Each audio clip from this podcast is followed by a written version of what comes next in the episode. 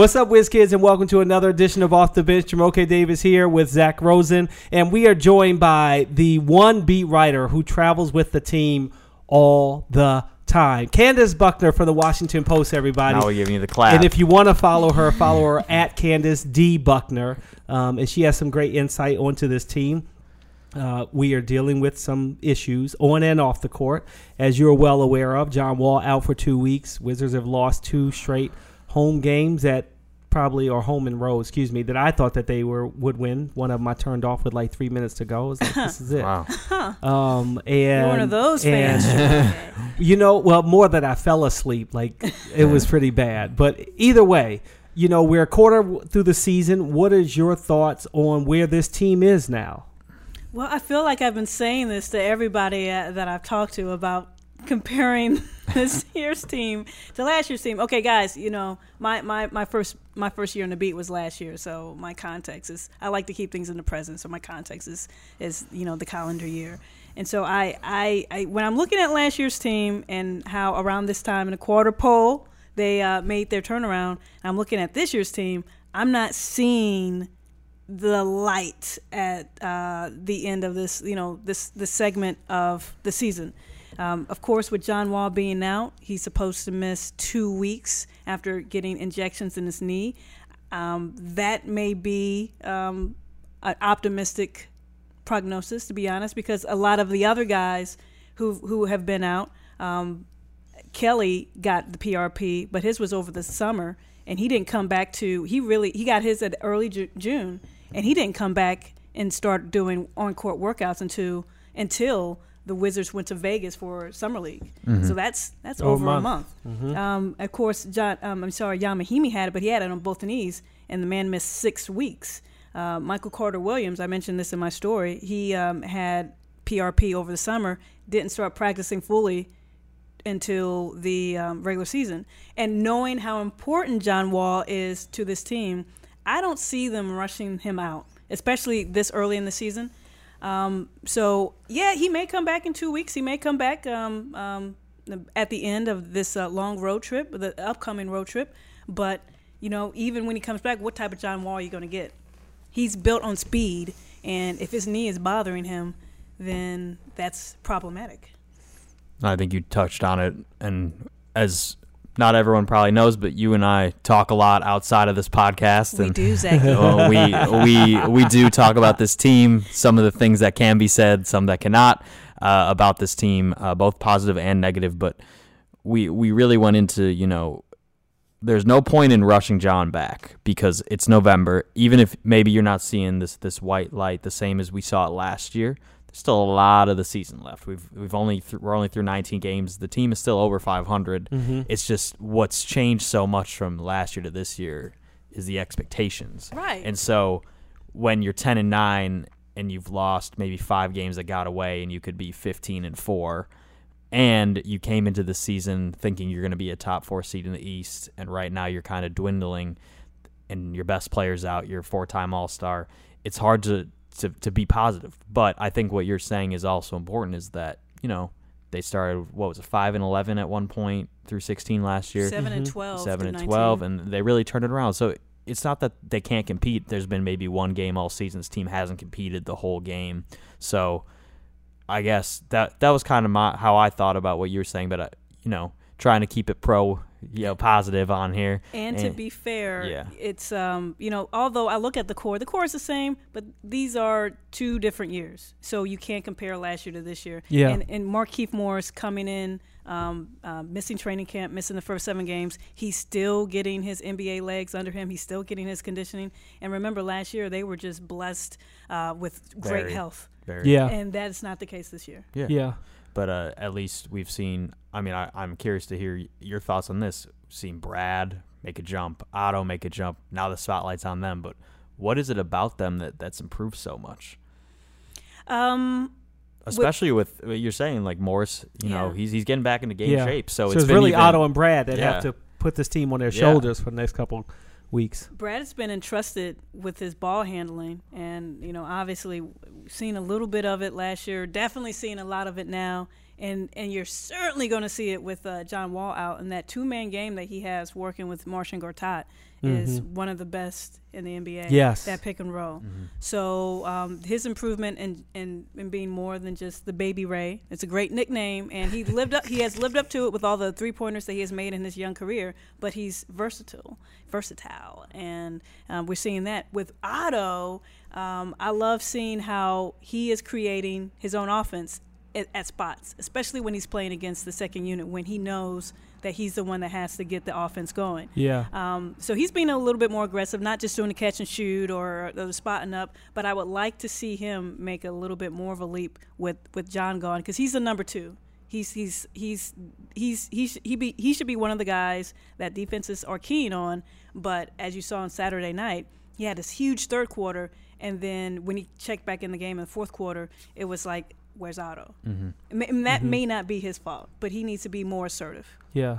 And that's the angle I would take, is that his next level of game isn't just the ability to score, but actually saying, hey, give me the ball. Right. I'm the guy that you need to help you win this game. And finding however that works in Scott Brooks' scheme to not necessarily mess with the flow, but say, hey, let's make it run through Otto a little bit more. Maybe what they will need at least over these next 2 weeks. We're going to see just a completely different team, I think, without John. Yeah. We just heard Coach Brooks talk after practices on Monday, and, you know, there were questions asked about certain rotation players and who may be playing and who may not be playing. And it made me just think, in general, without John, do you even play? Maybe you don't even play Tim Frazier in the last 5 minutes of the game, and Kelly plays, and Brad's the one, and it just made me think: is Jody Meeks going to play more now? Because I think after Saturday they have a really good idea of what they have.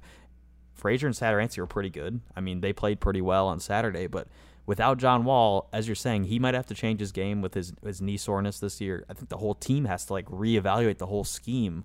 How are we going to attack this? And I think Otto being a focal point has to be an important thing. I mean, you were right there. I missed part of what Coach Brooks said, but he was saying some interesting things after today's practice. And I thought the most interesting thing was Scott finally conceding that they're thinking about moving Yamahimi out of the rotation. And it was a great question asked by Ben Standick today, phrased as, Jan has played in all 19 games, but here we have Mike Scott, who was the leading scorer of the bench, and all he does is get you buckets. I love that one. I was not at the Charlotte game, so I watched it, and Carol Lawson was like, he's a walking bucket, something like that. And all he does is score for you, and it's been consistent. And then you have Jason Smith, and all he does is bring energy, and those guys are collecting DNPs and dust, while Yamahimi, while what he may bring to the team defensively gets nullified with his foul trouble and the fact that you're playing 4-on-5 offensively.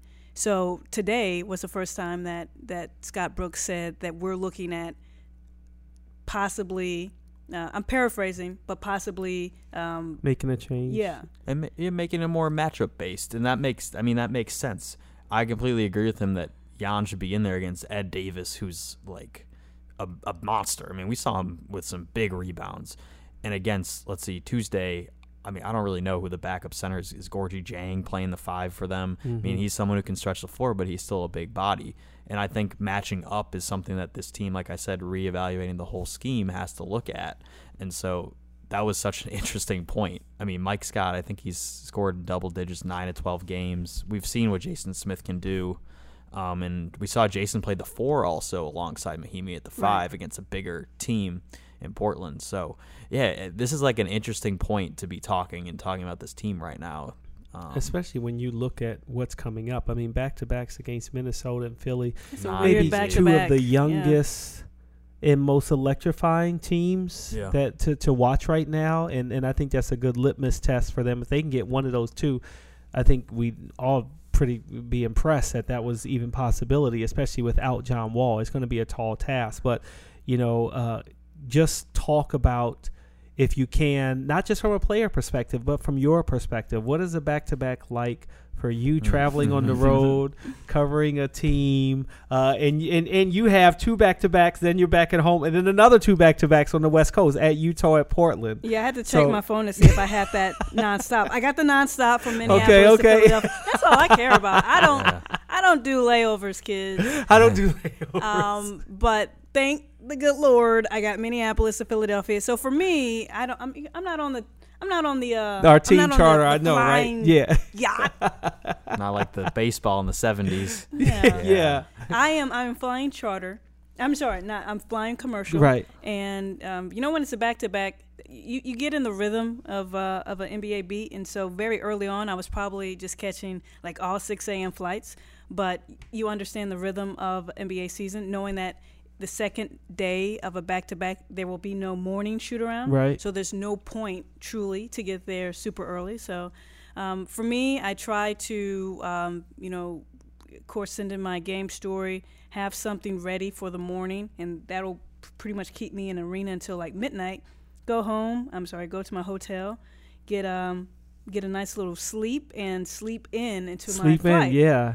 And you won't get to see the team until the pregame media availability, which is if it's a 7:00 game, 5:15 for the home team, 5:30. This is way too much inside baseball stuff, but it's good for the Potters. Yeah, they don't know the background. And who knows? There may be aspiring beat writers that are listening to it. Don't do it, kids. Pick a better profession. But no, this is only their second back to back, and we're at the quarter pole. So wow, they've had a really good schedule. So it's just.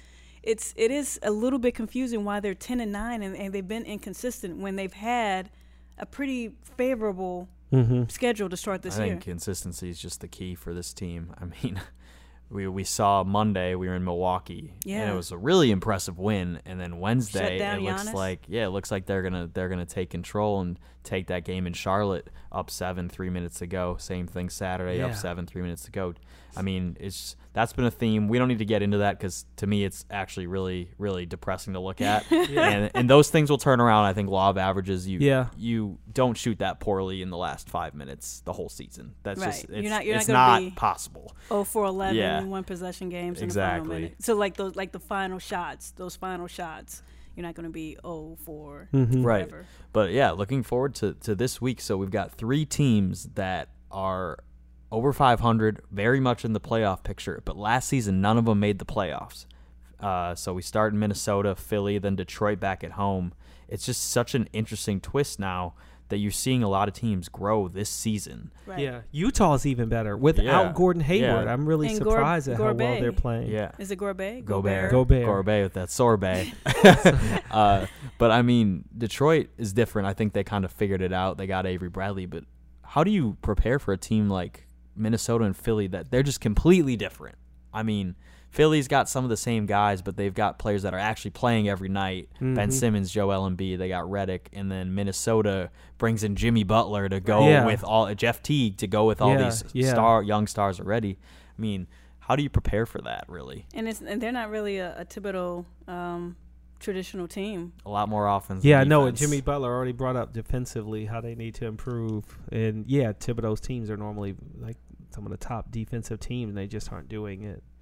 So I haven't paid too much attention to Minnesota Timberwolves games this year, but I'm pretty excited to see how that dynamic works with their big three, Wiggins, Towns, and Butler. With Philadelphia, I don't know if that's nationally televised. It's NBA TV. Yeah. But that's going to be – I'm so interested to see how Embiid looks in person, because every time I've watched him, he's cooked his opponent and embarrassed him and then gone to Twitter or Instagram and trolled him. So the who's he going to troll? Do we got to pick who he's going to troll if they win? Well, he will be matched up against Gortat. But the thing is, Gortat is just as good on Twitter, though. Yeah. Gortat will give it to you. Well, also, I was going to say, Gortat kind of shut him down in the first game of the season. Yeah. When the Sixers were here, he was good on him. So I don't know. Like, what are we going to see out of that team? But like you're saying, it's like Ben Simmons. Yeah, it's like interesting too to see that team from game 1. Now we're at game 20. Yeah, like, how are they going to be different? I mean, they're winning now, right? So, yeah. So when you're going on these road trips, how do you pick your? Do you just let the game tell a story, or do you sometimes you go into games with a story in mind? Because the season is so long, I am trying to experiment with Not so much giving you the X and O's in the next day, because by the next day or even after the game, you, the reader, can get that information from Yahoo or from ESPN. You've done more color this year. Yeah, I'm trying to, I have a press pass and I have all this access. I'm trying to use that and give a little bit more analysis in what the story is beneath the game story. And so having, like, for tomorrow, something that I want to look at is Otto Porter and how he is being used in the offense and how he is asserting himself or not asserting himself. So that may be something that I want to tell throughout the game, through that game. But basically, it's a bigger picture sort of deal. So I'm experimenting with that. Sometimes, you can't go in with the story idea because, Markieff Morris will hit the game-winning three-pointer by stepping out the line, and what happened in Portland. Mm-hmm. Yeah, yeah. There's no way. It's like, man, you just scrapped a whole great idea. You have to write about this moment. So sometimes the moment in the game, it's just too big to pass up. But I am trying to just, bigger picture. Because you can go to WashingtonWizards.com to get the recap. Yeah. And I think if you're subscribing to the Post and you're following me, you want a little bit more substance than just John Wall scored 20 points and so it sounds like 15 assists. You enjoy maybe the sidebar and the column more than doing the game story. And she'd rather just read my recap of what happened. I only pause with that because it really does kind of. And I don't columnize. Obviously, Jerry Brewer can opine, but I want to give it to you straight. It kind of does seem like the game story is becoming the sidebar. Mm-hmm. Yeah, or a little. A touch of the column when I say analysis. It just, even yesterday's story, I probably had a line that if I was a young reporter, it probably would have been edited out because it may have seemed a little bit too editorialized. There we go. And yes. I'm a journalist. I should be able to say that. But it was a line about with all this firepower. Yeah, I can. That's why I didn't go into TV. I went into writing. But the line was about with all this firepower, it would be a reasonable expectation for the Wizards to have a guy they can go to and get a late shot when they need it. Yeah. But yeah, I guess I always like the color and the feature. Mm-hmm. And so I want to add that into the game story, so it's not just straight boom, boom, boom, boom, boom, but it makes people want to read the story. Yeah. How do you think that the digital age has changed your profession and how you cover a team? And I feel like now you used to be able to just write or type, so to speak, but now you got to have your phone, you got to do something for social and your stories and maybe WAPO podcasts, all kinds of stuff. I've been slacking on my in-game tweeting because I'm trying to focus a little bit more on the color. But yeah, you got to tweet and be funny and witty and entertaining, and also have blogs, which I should, do a lot more. Someone emailed me earlier in the season, said, we need more content. I'm like, listen, I give quality, so much quality over quantity. I like that. So don't troll me, son. But no, it's you want to have something fresh for like the AM crowd, because that's when people are going to be on the website. And I don't do too many pods. That's Tim Bontemps, his morning post up or posting up, which is a great name. Yeah, we had Tim on earlier this year. You had him on before me. Yeah, I noticed. Blame Jeremy, not I. Blame Jeremy. He's the road guy. Jeremy. Yeah. Well, we appreciate you joining us, giving us some time. We wish you the best, and we'll continue to follow you and read you. And hopefully, for all our WizKids out there, you can follow Candace at Candace D. Buckner. Don't forget the D. Don't forget it. And safe travels. Yeah. You're going to be on the road a lot over the next 2 weeks. 8. I think you had a good Thanksgiving? I had a great one. When you said that she's at every game, I had to I wasn't at Charlotte because I went back home to St. Louis. Oh, that's like the one, I think probably the one you're going to miss all year. There will be another one. Oh, wow. Yeah. Because of St. Louis? No, because take Brad with you. He may like to go home for a little bit. The Christmas game is in Boston. Yeah. But they have this crazy thing where they play in Brooklyn and then come back home for a back-to-back in Orlando. I'm like, screw that. Mm-hmm. Let me just stay up north. Yeah, and then go to Boston. Yeah. Yeah. So I don't think I'll be at that. Okay. So you'll go 80 out of 82 in the regular season? That's what I did last year. Okay. Yeah. No, I did 78 out of 82. Okay. Yeah. Well, it's okay. Like you said in the beginning, you don't look at that last season. We shoot for 90%. You're improving. On the beat. 80 out of 80. We all know that. We all know that. All right, WizKids. Hope you enjoyed this podcast. I hope you also had a good Thanksgiving. Ciao for now.